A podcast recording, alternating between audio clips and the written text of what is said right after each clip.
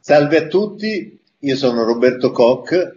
Oggi è un'occasione davvero molto speciale perché abbiamo il grande piacere di sentire dalla viva voce di Sebastião Salgado, che sarà con noi tra poco, il più importante fotografo del mondo, il racconto della sua esperienza di lavoro in Amazzonia. A Pistoia ora c'è, è stata riaperta da pochissimo, finalmente dopo alcuni mesi di interruzione dovuta al Covid, la mostra di Salgado appunto Exodus, che raccoglie il suo lavoro sulle migrazioni e che sono sicuro che attirerà molte persone, dato che sarà aperta fino alla fine di luglio. Per me è un grande onore di parlare con Sebastiano insieme a voi. Siamo molto amici da quasi 30 anni e ho seguito con lui tutti i meravigliosi lavori che ha fatto, dalla mano dell'uomo a Exodus, Genesi e poi il lavoro che sta svolgendo da sette anni in Amazzonia, fotografando le tribù di indigeni nella foresta dell'Amazzonia, per le quali, in difesa delle quali ha anche compilato e lanciato un appello incredibile sottoscritto da molte grandi personalità del mondo, che ora ha già ottenuto più di 300.000 firme. Lo scopo dell'appello è di dichiarare il pericolo di un possibile genocidio che coinvolgerà le popolazioni indigene. Bonsoir Sébastien, c'est vraiment un grand plaisir de, te voir, de pouvoir surtout parler avec toi de la situation. Euh, avant tout, comment ça va pour toi, cette période Ça marche? Ça marche, c'est une période très spéciale, je crois, pour tout le monde, pour la planète entière, mais c'est aussi une période qu'on est tellement isolé, qu'on est tellement seul, qu'on a le temps de penser, de voir ce qu'on a vécu, d'imaginer ce qu'on veut vivre, n'est-ce pas, d'imaginer et la fragilité de tout ça, de tous ces systèmes qu'on vit, n'est-ce pas? Il a suffi d'un micro-organisme pour nous mettre complètement à l'arrêt. T'imagines si on avait deux ou trois micro-organismes qui se croisaient au même temps, ça aurait été le fin de l'humanité, de, de toutes les institutions, de toutes les organisations. Donc, je crois que c'est un moment très spécial pour voir comment on est fragile et comment il faut qu'on organise notre vie d'une autre manière après tout ça pour qu'on puisse vivre meilleur, qu'on puisse avoir une relation plus saine entre nous, qu'on puisse respecter plus notre planète, qu'on peut aider peut-être à bâtir des amortisseurs qui puissent nous protéger. Ça veut dire retourner vers la planète, retourner vers la nature, reconstruire ce qu'on est en train de faire Institut Terre. Je crois que c'était une bonne, un bon petit échantillon de ce qu'on pourrait faire, tu vois, et essayer de vivre meilleur avec l'écosystème qu'on a, on s'est séparé de nos écosystèmes. On est devenu purement urbain. Et donc, je crois que c'est un moment très important de réfléchir à tout ça. Je suis complètement d'accord avec toi. Mais je voulais savoir aussi comment, en train d'aller la diffusion de ton appel parce que c'était, il y avait beaucoup de monde qui ont signé l'appel déjà et des autres vont se, joindre. Est-ce que tu penses qu'il y aura des autres actions qui vont suivre ou, ou tu es en train un peu de voir comment le président Bolsonaro va réagir à tout ça?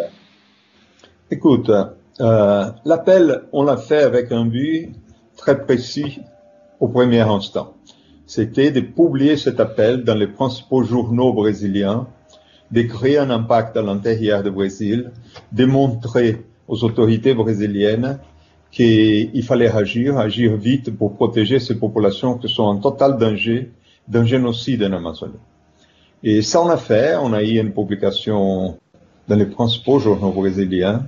On a eu le journal brésilien Devanter, de la télévision Globo, c'est le principal journal, qu'on a eu plus de 110 millions de personnes qui ont vu les messages, ils ont passé, ils ont donné un grand temps d'antenne. On a fait vraiment un impact le plus grand qu'on puisse imaginer au Brésil. On a fait un lancement des signatures d'une pétition qu'on a fait nous-mêmes. On a obtenu à peu près des 130, 250 000 signatures au Brésil. Mais à partir d'aujourd'hui, on est en train de lancer mondialement à travers Avas une pétition des signatures de toutes les personnes du monde qui viennent nous épauler à ça. Cela, c'est, on commence une deuxième phase euh, de, de, de l'appel qu'on a lancé. C'est l'appel qu'on demande aujourd'hui la participation massive de tout le monde. J'espère que sera vraiment efficace et qu'il y aura une, une réaction, évidemment. Mais tout ça vient après ton travail de plus que sept ans, non, en Amazonie, que tu avais déjà photographié plusieurs fois avant aussi, et qui, comme tout ton travail, il y avait une grande préparation pour ça, une grande préparation dans toutes les directions. Et tu peux nous expliquer un petit peu comment ce travail, les difficultés que tu as trouvées comment tout ça euh, s'est marché? À partir de la distance, de la, nécessité de passer de plusieurs euh, choses, de pas amener des infections, de, de avoir le temps pour arriver dans les territoires de les populations indigènes. Écoute, c'était pas facile, Roberto. Euh, mais je savais déjà, pour moi, c'était pas une surprise, je savais déjà que c'était pas facile, parce que j'avais déjà beaucoup travaillé en Amazonie, et je sais absolument que pour travailler en Amazonie, il faut un long, un temps long pour obtenir des autorisations. Il faut tout prendre plus de temps. Ce n'est pas que j'ai travaillé à peu près sept ans en Amazonie. J'ai travaillé plus que dans les autres projets. Peut-être que j'ai photographié bien moins parce que les temps en Amazonie sont différents. Et, par exemple, pour que je puisse travailler à une tribu, il faut que je demande l'autorisation à la Fondation nationale des Indiens, la FUNAI, et ça passe pour un comité d'indigénistes qui vont juger ma demande. Si elle est approuvée, il faut qu'ils envoient un émissaire à la tribu. Parce que je ne peux pas débarquer à une tribu si je n'ai pas l'autorisation de cette tribu. Donc, il y a quelqu'un qui part en amont et qui, quelquefois, ça me prend deux, trois mois pour qu'il revienne avec ma réponse. Parce que d'abord, pour attendre arriver là-bas, et tu sais, les Indiens, c'est pas la peine que les chefs donnent l'autorisation. Il faut que tous donnent l'autorisation. Ils sont, euh, c'est collégié, tu vois. Ils sont, c'est vraiment un système démocratique. Oui, tout le monde dans un groupement humain qui n'est pas très grand donne son opinion. Donc, il faut attendre que tous ceux qui sont à la chasse viennent, que tous ceux qui sont à la pêche viennent et qu'on on envoie un message. Et là, on fait une très grande réunion à la tribu, on expose le projet de la personne qui veut venir, pourquoi elle veut venir, s'ils sont d'accord. S'ils donnent leur accord, là, il faut que l'émissaire revienne en arrière, il m'envoie l'autorisation. La, L'autorisation, c'est les Indiens qui fixent l'époque qu'ils trouvent plus convenable de venir. Parce qu'il y a certaines époques, c'est pas la peine de venir parce qu'il pleut jour et nuit, tu vois. Il y a des époques qu'ils préfèrent que tu viennes parce qu'ils veulent se montrer d'une autre manière. Il y a les grandes fêtes quelquefois, les grands euh, rassemblements. Et, et, donc, tout ça, c'est très spécial. Et quand tu obtiens cette autorisation, c'est cette date, c'est pas une autre. Il faut que tu t'organises pour y aller. Et il faut que je me prépare, que je me prépare tout, parce qu'il n'y a pas d'électricité, il n'y a pas eh, assistance médicale est minimale, et, l'alimentation, je ne peux pas me baser sur l'alimentation des Indiens, il faut que j'amène mon alimentation, au moins la base, la plus grande base de mon alimentation, il faut que je l'amène. Et il faut que je m'organise pour venir avec euh, un groupe de personnes qui connaissent l'Amazonie, qui c'est des perroguiers, des sociologues, des traducteurs. Normalement, je viens avec une équipe qui varie entre 7 à 10 personnes qui viennent avec moi, qui ça coûte cher, il faut que j'assume toutes ces dépenses. Et une fois que j'ai obtenu tout ça, il faut que je passe un grand examen médical dans un grand hôpital parisien où j'habite, que j'amène ces certificats que je suis en bon état de santé. En arrivant là-bas, l'organisation qui travaille avec la santé des Indiens, ils vont m'examiner, ils vont me vacciner, ils vont me donner tous les sorts de vaccins. Et après, il faut que je passe en étant là-bas, que je rentre dans une zone de quarantaine, que je sors du milieu urbain, que je n'arrive pas chez les Indiens. En réalité, je vais rester dans une base de la FUNAI, de la Fondation nationale des Indiens, espérant, en attendant, une dizaine de jours pour voir si j'ai des réactions, si j'ai des, maladies qui vont apparaître à cause des vaccins et tout. Une fois que tout est bon, on rentre sur le territoire. C'est très intéressant tout ça et c'est très, important de comprendre comment il faut être préparé vraiment pour arriver dans certaines situations. Parce qu'en plus, il y a une quantité de langues énorme dans les populations indigènes. Combien de, langues euh, ils parlent, les, indigènes, les Indiens de l'Amazonie? En Amazonie brésilienne, je connais pas beaucoup les autres. Autres Amazonie, parce que, tu sais, c'est tellement immense. Seulement l'Amazonie brésilienne, c'est 4 millions et 200 000 kilomètres carrés. Ça fait un peu plus de 8 fois la surface de la France, c'est un grand pays européen. Et, et sur l'Amazonie brésilienne, on parle à peu près 198 langues différentes. On a à peu près 302 peuples indiens différents. On a 310 000 personnes qui représentent ces peuples indiens. Dans certains peuples indiens, on a un seul groupe linguistique, mais certains Indiens, d'un côté, ne comprennent pas ce que les autres parlent de l'autre. Parce que, par exemple, les Yanomami, ils ont quatre langues différentes. Tu vois, dans le même tronc linguistique, ils ont quatre langues différentes. Or, des groupes Yanomami qui n'ont jamais été contactés, jamais dans l'histoire de l'humanité, ils ont été contactés. Et ils nous représentent d'il y a 10, 15 000 ans en arrière. Et certainement, ils parlent des dialectes que les autres ne comprennent pas. Donc, c'est assez sophistiqué. Peut-être que l'Amazonie, elle concentre la plus grande diversité culturelle de la planète.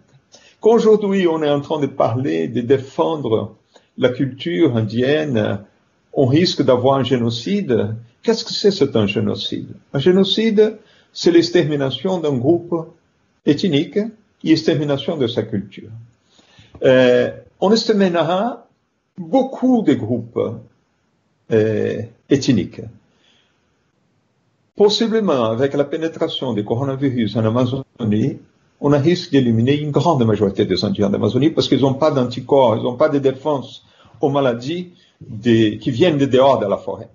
Et c'est pour ça que je me vaccine, que je me prépare pour y aller, que tout le monde il faut se faire. Et aujourd'hui, avec l'invasion de la forêt par des orpailleurs, par des exploitants de bois, par des sectes religieuses, par des gens qui envahissent la terre indienne pour l'agriculture, pour tout, on risque d'amener à Indiens la maladie parce qu'il n'y a plus de filtres. Bolsonaro, il a enlevé la majorité des fonctionnaires, des budgets de la FUNAI qui protégeaient l'arrivée de ces Indiens. De l'IBAM, c'est l'Institut brésilien de l'environnement, lié au ministère de, l'agriculture, de l'environnement, et, la FUNAI liée au ministère de la Justice. Bolsonaro, il a éliminé les principaux cadres. Il a mis en place des hommes de sa confiance, que ce sont des hommes de confiance des fermiers, des hommes de confiance des orpailleurs. Et il veut pénétrer les territoires indiens, il veut finir avec les réserves indiennes et finalement il veut ouvrir l'Amazonie à une exploitation économique traditionnelle, la destruction de la forêt pour implanter une grande agriculture ou une grande euh, euh, exploitation minière dedans. Et donc, euh, c'est ça les grands problèmes. Aujourd'hui, on n'a plus de filtres. La FUNAI, elle a très peu de cadres, et quand elle a des cadres, c'est des cadres pro les envahisseurs. Et donc, les Indiens sont un peu laissés à leur sort. Ce n'est pas que les Indiens ils soient passifs dans cette histoire. Jamais ils étaient aussi menacés, mais jamais ils étaient aussi organisés que maintenant. On a à peu près 1200 organisations indiennes dans l'Amazonie. On a beaucoup d'organisations indiennes, coordonnées pour une grande organisation, euh, c'est l'Association des peuples indiennes du Brésil, qui coordonne ces organisations, mais ils sont très organisés. Pourquoi moi je suis en train de demander?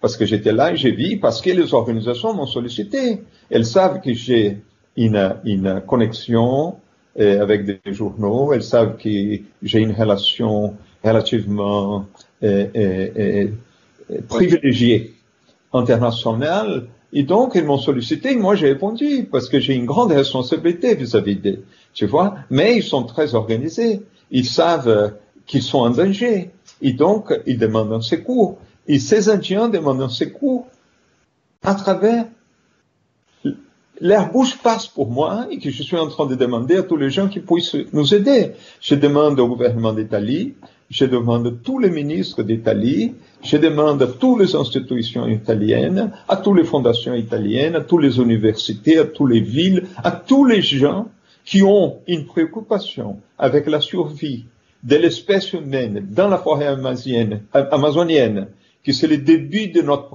de notre histoire, c'est notre préhistoire là-dedans, de nous aider. Comme tout le monde, je suis en train de demander partout dans le monde qu'on crée un grand courant international des sollicitations, des pressions au gouvernement brésilien. À ce moment, va se faire, mais il faut qu'on fasse vite, parce que le coronavirus, coronavirus avance vite. Et donc, c'est là, ce n'est pas demain, demain c'est aujourd'hui, il faut qu'on fasse. Totalement. Peux nous raconter un peu comment c'était ton travail pendant que tu étais en train de le faire, c'est-à-dire pour, euh, tu demandes la permission, tu arrives dans les territoires, pour arriver dans les territoires, la plusieurs part des fois, tu es obligé à passer dans les fleuves, non? Dans la, ah, oui, Roberto, quelquefois c'est très rapide.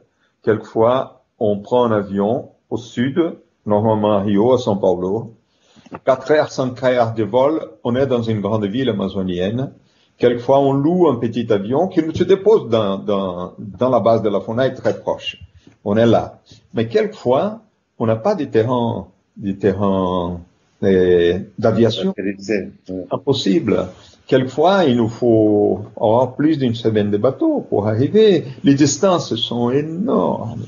L'autre jour, pour toucher les Suruaha, j'ai dit naviguer dans un, d'abord, j'ai dit voler à Porto Velho, c'est la capitale d'un des États du Brésil. De là-bas, attendre des jours pour entrer dans un petit avion pour arriver dans une toute petite ville très très belle au bord du fleuve Purus, tu vois. Et de là-bas, on a dû passer tous les examens médicaux dans cette ville, acheter tous les produits qu'on avait besoin de consommer, ce qui nous a pris deux, trois jours pour faire tout ça. Après, on a eu quatre jours de navigation. On prit un bateau jour et nuit. Hein. On navigue jour et nuit euh, jusqu'à arriver à un point où ce bateau ne peut plus y aller parce qu'on va sur des rivières plus étroites et, et, là, il faut que ce bateau plus grand arrête. C'est un bateau pour une quinzaine de personnes avec un, bon cuisinier, avec des commandants qui naviguent jour et nuit. Et là, on prend des pirogues. On fait à peu près une bonne journée de pirogues. On arrive à la base de la fenêtre. Et là, après ces cinq jours de voyage, on fait une quarantaine de dix jours. On attend dix jours. Et après ça, on a des jours pour arriver à la tribu. Un jour naviguant sur un rivière un peu plus large, et après, on rentrait dans un, un, rivière beaucoup plus petite qu'on appelle Prétend. Prétend, c'est les grands noirs. Mais les grands noirs est tout petit, il n'est pas énorme. C'est un, un, rivière qu'il faut plus d'une journée de navigation, pas parce que les distances est énorme. C'est qu'on on est dans la forêt, et ça tombe beaucoup d'arbres. Il faut couper tous ces arbres pour passer un bateau. On a une petite pirogue avec un moteur qui l'hélice est sur un tube à 3 mètres de distance du bateau. On voit un bois sous l'eau qui n'est pas très haut avec 10 cm sous l'eau. On prend de la vitesse, on le passe dessus. Et quand l'hélice va passer, on soulève l'hélice, sinon elle explose. Tu vois? Et, et on passe, on va, mais quelquefois, on n'arrive pas à passer il faut avoir des tronçonneuses, couper ce bois, détailler pour avancer et, et jusqu'à qu'on arrive. Les Indiens pourraient naviguer là-dedans, c'est très facile. Ils ont des bateaux faits avec des écorces d'arbres. Uh-huh. Des grandes arbres, ils font des écorces. Le bateau est extrêmement léger, un gamin porte ce bateau à la main, leur bateau. Mais une fois qu'il est dans l'eau, tu vois, les lots qu'il déplace, et tient ce bateau, il prend jusqu'à 10 personnes dedans. Et ça, ça navigue à mort, tu vois, ça navigue très bien. Quand il trouve un obstacle, il prend le bateau à la main, il passe de l'autre côté de l'obstacle, ça va, met tout avec tous nos charges, avec toutes ces choses. Il faut aller en coupant juste qu'on arrive, tu vois, qu'on atteint les, les, les, l'endroit où on va travailler. Une fois là-bas, c'est, c'est fabuleux. Parce qu'il faut faire à pied. Une faut... magnifique. Hein ah, c'est magnifique. La vie, Roberto, je viens de passer sept ans au paradis. C'est une vie paradisiaque.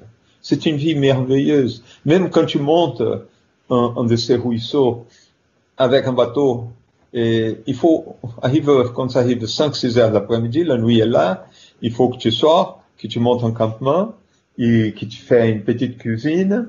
Euh, on amène des mecs qui savent faire la pêche, et tu sors un très bon poisson de l'eau, on grille ce poisson, on mange, tu vas, on dort, et le lendemain matin, on répare à nouveau. Tu vas jusqu'à arriver à la tribu, une fois qu'on est là-bas, les Indiens, euh, dès qu'on arrive, il y en a une grande agglomération, tous sont là parce qu'ils savent à peu près quand on va arriver, parce qu'ils ont donné l'autorisation pour cette époque-là, pas une autre. Là, ils viennent, il y a... alors ils savent très bien que tu étais en train d'arriver. Ah, bien sûr, ils nous écoutent depuis longtemps déjà parce que nos moteurs font du bruit. Tu vois? Mais jusqu'à arriver, de loin, ils savent qu'on vient. Et quelquefois, ils écoutent du bruit et 7, 8 heures avant qu'on arrive. Tu vois, et là, ils se ressemblent, ils sont là, ils t'attendent normalement, ils te font une belle réception, une fête, des danses, de tout, et après tu intègres dans la vie normale. Tu vas partir à la chasse, tu vas partir à la pêche, tu vas partir à l'agriculture, tu, tu, tu, tu travailles, tu t'intègres à ce peuple, et tu t'intègres pour un bout de temps. Parce que pour faire tout cet effort, pour arriver là-bas et rester une semaine, c'est pas la peine. Tu vois, et, en plus, une semaine, tu ne fais rien sur un territoire indien. Parce que les choses se passent d'une autre manière. C'est beaucoup plus lent comme se passe, tu vois? L'idée du temps, c'est pas la même qu'on a. Et donc, euh, voilà, quoi. Et tu t'intègres, tu vis, tu montes. On amène euh, un, une bâche, une grande bâche, qui normalement, on se fixe au bord de la tribu, tu vois, dans la forêt on met notre bâche, une bâche grande, qu'elle fait quand même 12 mètres pour 8 mètres de large, une grande maison. Notre maison fait 72 mètres carrés. Dans un coin, on met tous les hamacs, tu vois. On dort tous en hamac. En Amazonie, personne dort par terre. Tout est en hamac. Et on met nos hamacs, nos moustiquaires. Et en coin, on fait la cuisine. On fait des tables en coupant des, bois dans la forêt, en mettant des, fourches d'un côté, des fourches de l'autre, on met un bois de travers, on met des bois comme ça, on fait une espèce de table où tu manges, où tu te mets, où j'amène avec moi un studio, un grand studio. Ah, là, c'est extraordinaire ça, parce que tu l'as fait depuis le début de la, de travail en, en Amazonie, mais aussi avant. Et cette partie de, de, de travail qui est devenue importante pour toi, des parties des portraits, c'est un, parti qui devient très anthropologique, non très, très intéressant. Et ils réagissent comment? Ils, ils acceptent euh, facilement? Ah, Ils trouvent ça très drôle. Ah. Ils adorent ça. Tu sais, on fixe sous un arbre normalement. Et, j'ai développé une petite technologie, tu vois. Et la dame qui répare nos, nos habits ici à côté de chez nous, elle m'a cousu au milieu, tu vois, des euh, bande de tissu de 3 mètres de large chacune pour 9 mètres de long. Donc j'ai un grand studio, un studio de 6 mètres de large pour 9 mètres. Il y en a très peu de studios à Rome ou à Paris qui sont en cette taille. Absolument. Je le fixe sous un arbre, tu vois, et il est là, bien, et je mets un bois long, rond au bout, qui quand va commencer à pleuvoir, je roule le tissu sur ce bois vite, vite, vite, je mets sur des fourches qui sont en vertical, en bas. Je mets le tissu que je fais les photos sur une bâche aussi. Une fois que c'est roulé, je prends les bâches, je les mets dessus, il tape le pleuvoir comme il faut, que ça ne mouille pas mon, mon studio. Quand c'est fini de pleuvoir, le soleil vient, je rouvre mon studio à nouveau avec mes assistants, qui sont tous ces hommes qui font la chasse, qui font la pêche, qui aident à monter les campements, qui sont des piroguiers, quand on n'est pas en train de voyager, ils sont tous là autour de moi. Et donc, ils sont là pour m'aider à monter. Et je reste là assis, en attendant ceux qui veulent se faire photographier. Et quelquefois m'apparaît une famille de 20, 30 personnes qui tous veulent se faire photographier. Là, j'ai une séance de travail de 2-3 heures. Tu vois? Jusque que moi, je me fatigue. eux se fatigue parce qu'ils se fatiguent beaucoup plus vite que moi. Parce qu'à un moment, ils ont marre, ils arrêtent. Tu vois? Un moment, ils sont tous là. Je tourne pour préparer ma caméra. Quand je retourne, il n'y a plus un seul. Ils ont disparu dans la forêt. Et donc, c'est comme ça, mais je ne les pose pas. C'est eux que je pose. Parce que si je les, posais, à la fin, toutes les photos allaient se ressembler beaucoup. Donc je les laisse, je coupe, mes assistants me coupent des bouts de bois, tu vois, des bois secs tombés dans la forêt, on coupe, on fait espèce de banc, on les met là, cinq, six d'un côté, un plus grand, d'autres, je mets des hamacs à côté, et les Indiens ils se servent. Ils mettent comme ils veulent, et là, j'ai fait des photos. Tu vois, on fait des portraits. Pourquoi j'ai fait ces portraits? Parce qu'en photographiant les Indiens dans la forêt, euh, la forêt est très exubérante, très belle, et d'une richesse de tout, des reflets de lumière, des feuilles, tu vois, des, lumières qui passent au milieu de tout ça. Et les Indiens eux-mêmes sont très riches, très très bien peints, très bien décorés, avec des plumes incroyables. Et donc, quelquefois, une chose ni l'autre.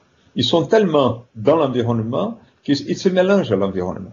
Et quand je les isole dans un, un studio, c'est une, c'est un portrait, c'est photo, mais aussi c'est une coupure représentative d'une époque de ces Indiens.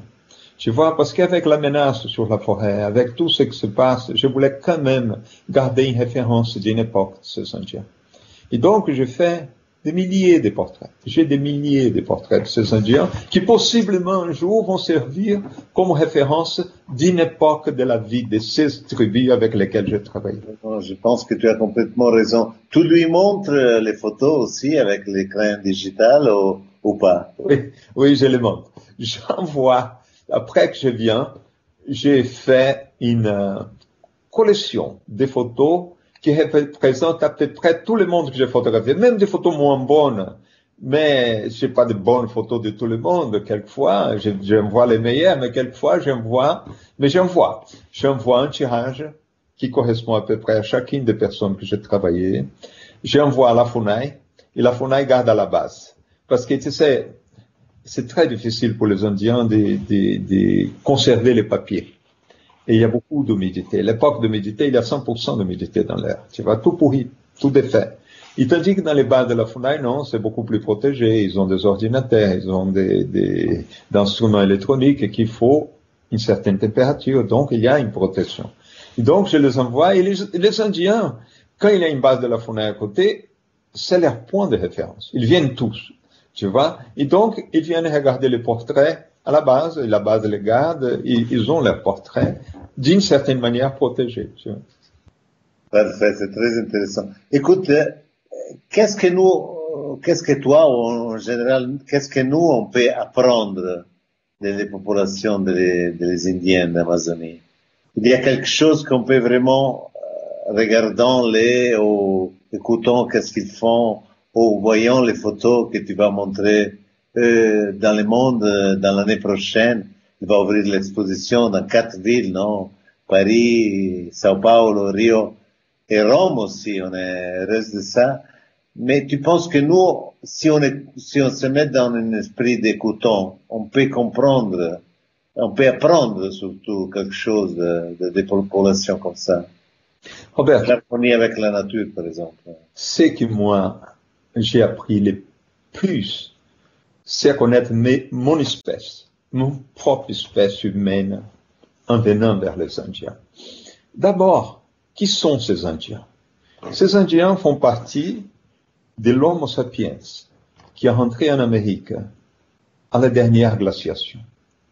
Quand les détroit de Bering a devenu un pont, on a rentré à partir de l'Asie, on a rentré en Amérique. L'Amérique n'avait pas des êtres humains. On a rentré en Amérique, ils ont avancé, ils sont rentrés par l'extrême nord, ils sont arrivés au extrême sud, sud de l'Amérique. Ces Indiens déplacent beaucoup. Quand ils font leur agriculture, ils sont presque tous agriculteurs. Ils font la chasse, la pêche.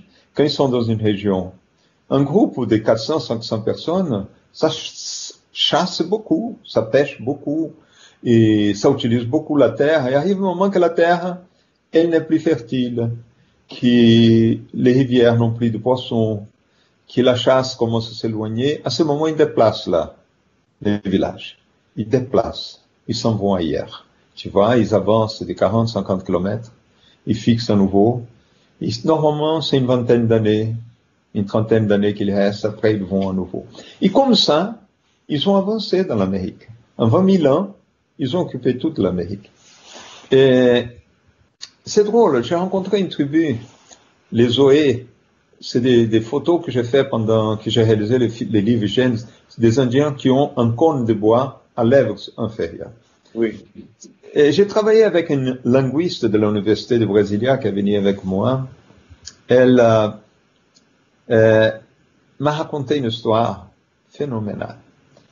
Ces Indiens, c'est les seuls Indiens dans toute cette région immense de l'Amazonie qui parlent une langue spécifique, mais une langue qui est venue de la côte atlantique brésilienne, plus ou moins de la région de Bahia, qui c'est à peu près à 3000 km de là-bas. Et il n'y a aucun doute que l'origine de ce peuple, c'est celui-là, parce qu'à cause de la langue, tu vois, chaque groupe est originaire d'une région différente, et on sait sa région en fonction de la langue d'origine. Et donc, ils sont bien de là-bas. Les jésuites ont rencontré ces Indiens au XVIe siècle, sur le fleuve Amazon. On décrit ces Indiens qui avaient un cône de bois sous la lèvre inférieure. Ces Indiens ont disparu. On n'a plus jamais les rencontrés. Et on croyait que c'était une fiction. Les jésuites en rêve qu'ils avaient écrit sur ce groupe d'Indiens qu'ils ont disparu. Il y en a une vingtaine d'années, on les a trouvés.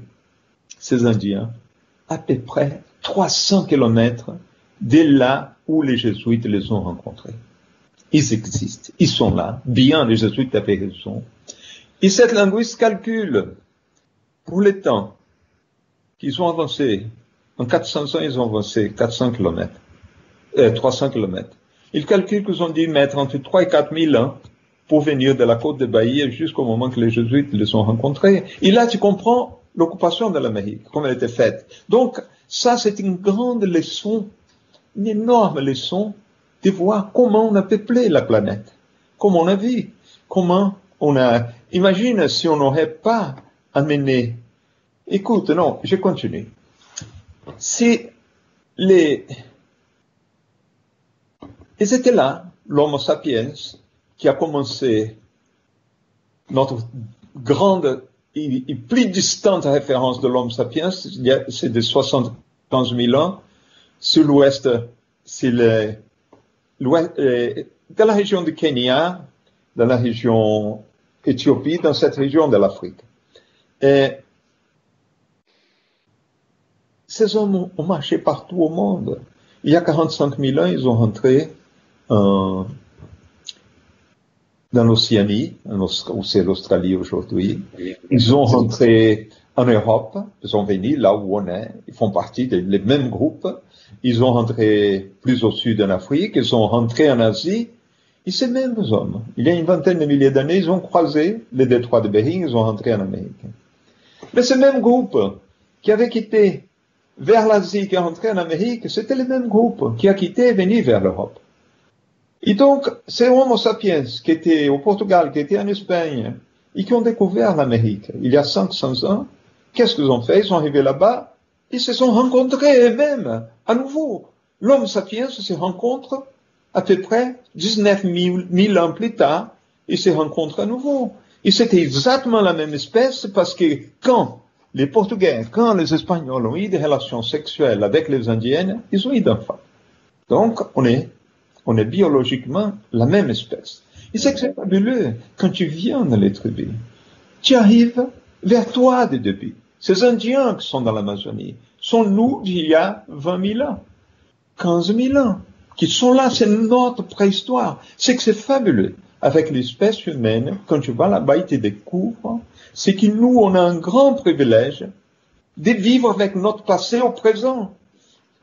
C'est pas que notre passé, il a disparu il y a 10 000 ans. Non, il est là encore. On peut se mesurer qu'est-ce qu'on va être dans 10 000 ans en sachant ce qu'on est aujourd'hui il y a 10 000 ans parce qu'on existe comme il y a 10 000 ans dans la forêt, tu vois, amazonienne. Et ce que j'ai appris beaucoup, c'était exactement ça.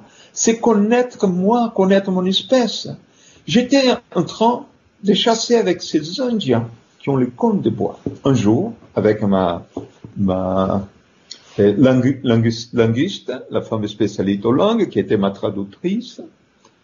Il y a un moment, un jeune indien vient en courant vers nous, il dit, Sébastien, Hippo, c'est le nom d'un Indien, un grand chasseur.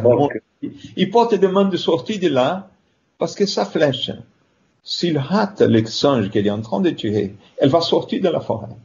Et elle va rentrer à la forêt à nouveau par là où tu es. Parce que regarde, il y a une clairière.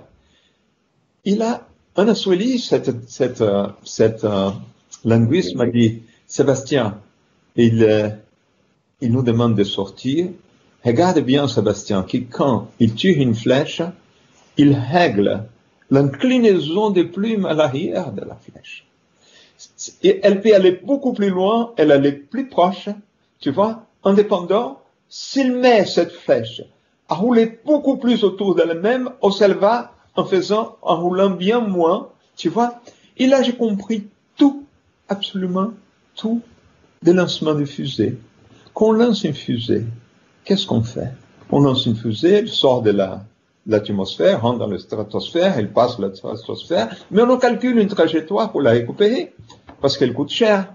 Elle est, pleine de technologies dedans, donc cette fusée va, on rentre à nouveau dans l'atmosphère, on la récupère.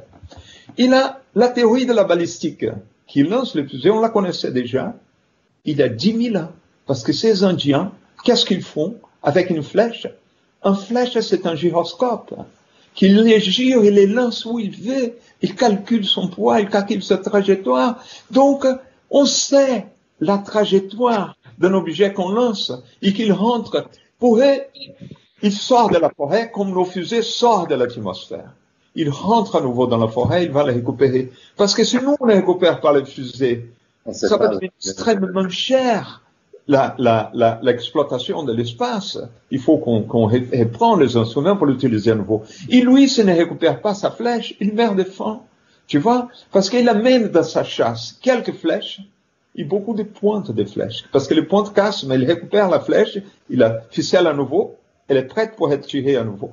C'est une chose incroyable. J'ai dit incroyable. Je viens de prendre une grande leçon sur moi-même avec ces Indiens. Quand je vais sortir à la chasse le matin, tous les Indiens, un ici, l'autre un peu plus là, ils ont, ils ont leur. Normalement, c'est un champ de manioc. Ils tirent une flèche. Ils voient la trajectoire, ils tombent. Ils tirent l'autre dans la même ligne de trajectoire. Elle tombe à côté de l'autre. Si ne tombe pas à côté de l'autre, c'est que la flèche a un problème. Il va, il prend la flèche, il va au feu, il la règle à nouveau, il la met en ligne mathématiquement droite, il la regarde, il, met les doigts au milieu pour voir son équilibre, son poids, il lance nouveau, elle tombe à côté, et elle incline un peu, il croise avec l'autre. Là, elle est parfaite. Tu vois, c'est incroyable. Ces gens, ils connaissent l'antibiotique. L'antibiotique, ce n'est pas une découverte après la Deuxième Guerre mondiale. Après la Deuxième Guerre mondiale, on a systématisé une science qu'on connaissait déjà à travers les plantes. Ils sont capables de sortir des plantes, les antibiotiques, les anti-inflammatoires, tous les genres de médecine qui peuvent te guérir. Ils se guérissent avec des produits naturels. À la fin, quand tu regardes bien les produits qu'on a aujourd'hui dans nos pharmacies, ce sont tous des produits qui ont une origine naturelle qu'on a dit systématiser, produit chimiquement en laboratoire, une copie de la nature pour qu'on puisse utiliser. Mais l'origine, c'est là, et elle est bien là.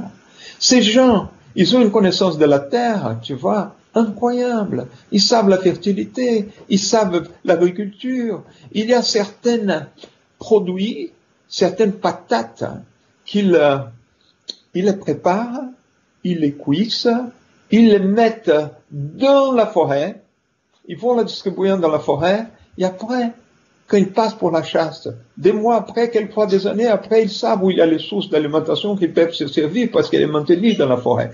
Tu vois, c'est une leçon tellement immense. Tu vois, c'est nous. Quand j'arrive là-bas, quand j'ai été la première fois dans la forêt, je croyais que ça irait être très difficile pour moi. Parce que je comprenais pas la langue, j'allais vers des cultures que j'ai, mon Dieu, comment je vais m'arranger. Avec quelques heures, j'étais complètement chez moi. Parce qu'à la fin, j'ai retourné dans ma tribu des êtres humains. C'est nous-mêmes, d'il y en a 15, 10, 30 000 ans, qui sommes là. Tu vois, il sait qui est essentiel pour moi, qui c'est l'amour, qui c'est la jalousie, qui c'est la solidarité, l'idée communautaire. Ce qui est essentiel, c'est là. Tu vois, l'amour d'une mère pour un enfant, c'est le même amour qu'il y a à ma femme pour nos fils. Il n'y a pas de différence. Tu vois. Et donc, en arrivant là-bas, tout de suite, j'étais adapté, j'étais accepté, même ne pas parlant la langue. Tu vois. J'étais, c'était beaucoup plus facile qu'aller travailler avec les lions, avec les tortues, tu vois, avec les éléphants, parce que c'est un autre système logique des relations. En venant vers les êtres humains, c'est exactement le même système logique que j'ai dans ma vie à Paris, ils ont dans la forêt. On peut dire que tu as retrouvé aussi un peu tes racines en, paix, c'est-à-dire ça, ça appartient à l'humanité parce que tu l'as redécouvert. Ah, ça appartient à l'humanité. C'est nous qui sommes là-bas. C'est pour ça que j'insiste. Je lutte pour voir si on protège cet écosystème amazonien. Parce qu'en protégeant l'écosystème amazonien, on est en train de protéger ces tribus. Aujourd'hui, il faut même protéger les tribus contre une maladie, le coronavirus, qui fait une invasion brutale, qui peut exterminer ces gens. Et donc, il faut protéger ça. Il faut absolument protéger. En protégeant ça, on est en train de protéger peut-être ce qu'il y a de plus sophistiqué, de plus riche de toute l'humanité. C'est nous d'il y a dix mille ans qui existons encore. Je voulais te poser une dernière question. Est-ce que tu as expérimenté la félicité dans les, c'est-à-dire entre eux, ils sont, ils sont heureux, ils sont, une harmonie avec la nature que c'est difficile d'imaginer, mais des, des choses que tu, de lesquelles tu parles, c'est clair que c'est, une espèce de paix avec la, nature et le monde qui expérimente chaque jour, non?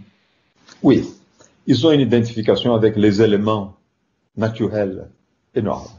un gamin, il roule à la terre, il roule dans la boue. Et sa mère le laisse rouler dans la terre, le laisse rouler dans la boue, tu vois. Et après, il rentre dans une rivière, il se lave. Quand il y a certains insectes qui, c'est très gênant pour nous, il y a certains sèves qui passent sur l'organisme, tu vois qu'ils collent, ils roulent dans la terre, ils restent, c'est très drôle de voir, mais ils sont nature. Il y a une identification très forte. Comme ils sont dans la pleine nature, ils sont nature, ils vivent intégrés, tu vois. Et il y en a, bien sûr, moins de, de conflits parce qu'il n'y a presque pas de restrictions. Une fois, j'ai photographié dans une tribu, il y avait un gamin qui sautait devant moi, j'allais faire une photo, il sautait, il me gênait. J'étais très gêné, je venu vers la maman, avec ma traductrice, ou mon traducteur, j'appelle plus d'un homme, c'est une femme, je demande, demande à la dame si elle peut demander au gamin d'arrêter. Parce qu'il me gêne. Elle a demandé, la mère était confuse, et, et, elle vient à nouveau, elle parle à la traducteur ou la traductrice, et le traducteur vient vers moi, vers le Sébastien. Ne demande pas ça. Ils connaissent pas la répression. C'est vraiment un C'est vraiment. Écoute, euh, vraiment un grand merci. C'était, c'était un dialogue formidable. Et j'espère que toi, ton travail, euh, les Indiennes, euh, ce moment-là, soit pas tellement dangereuse comme comme tu as, très bien euh, compris, et, que tout le monde pourra faire euh, quelque chose vraiment pour aider les populations indiennes. Et cette leçon incroyable que tu nous as donnée, ça va aller dans le monde avec tes photos, et c'est, c'est la puissance de la photo avec toi. Eh, Robert, mais il faut nous aider là, qu'on a besoin d'aide. Quand je dis on a besoin d'aide, l'humanité a besoin d'aide d'elle-même pour protéger son origine là aujourd'hui. Absolument, absolument. On est dans un moment tellement extraordinaire qu'il faut vraiment agir, agir aujourd'hui et faire le plus possible pour euh, sauver nous-mêmes et pas le monde parce que le monde se va sauver par soi-même, mais l'humanité c'est une chose qui nous appartient qu'il faut qu'il faut vraiment sauver. Écoute, merci beaucoup. Hein. C'est un plaisir. Des Pistoia va aimer tes photos, elle va retrouver tes photos après la clôture du euh, coronavirus. 18 mai, il va réouvrir l'exposition et tout le monde va comprendre et après l'année prochaine, on verra tes photos sur l'Amazonie. Merci beaucoup. Merci beaucoup, Robert. Bonne journée. Un bisou, Alexander. Ciao. Merci. Hello, I'm Sebastian Salgado, a Brazilian photographer, and I want to invite you to join an important group of international personalities in an appeal to the Brazilian government. What has brought these people together is fear that the terrible coronavirus, which is spreading rapidly across Brazil, will have a devastating impact on the indigenous peoples of the Amazon region. Brazil has the largest number of isolated native peoples in the world, and over the past 500 years, they have been victims of successive devastating epidemics because they have no defense against diseases coming from outside the rainforest. The situation today is still more critical because the Brazilian government has relaxed its controls on gold diggers, loggers, and farmers who are invading land reserved for the indigenous tribes. And these fortune hunters may carry the coronavirus. That is why we are urging the President of Brazil and the leaders of its legislative and judicial branches to create a special task force to drive illegal invaders from indigenous territories and to guarantee the health and welfare of the native population. Brazil owns it to these first Brazilians. They need our help. The time to act is now.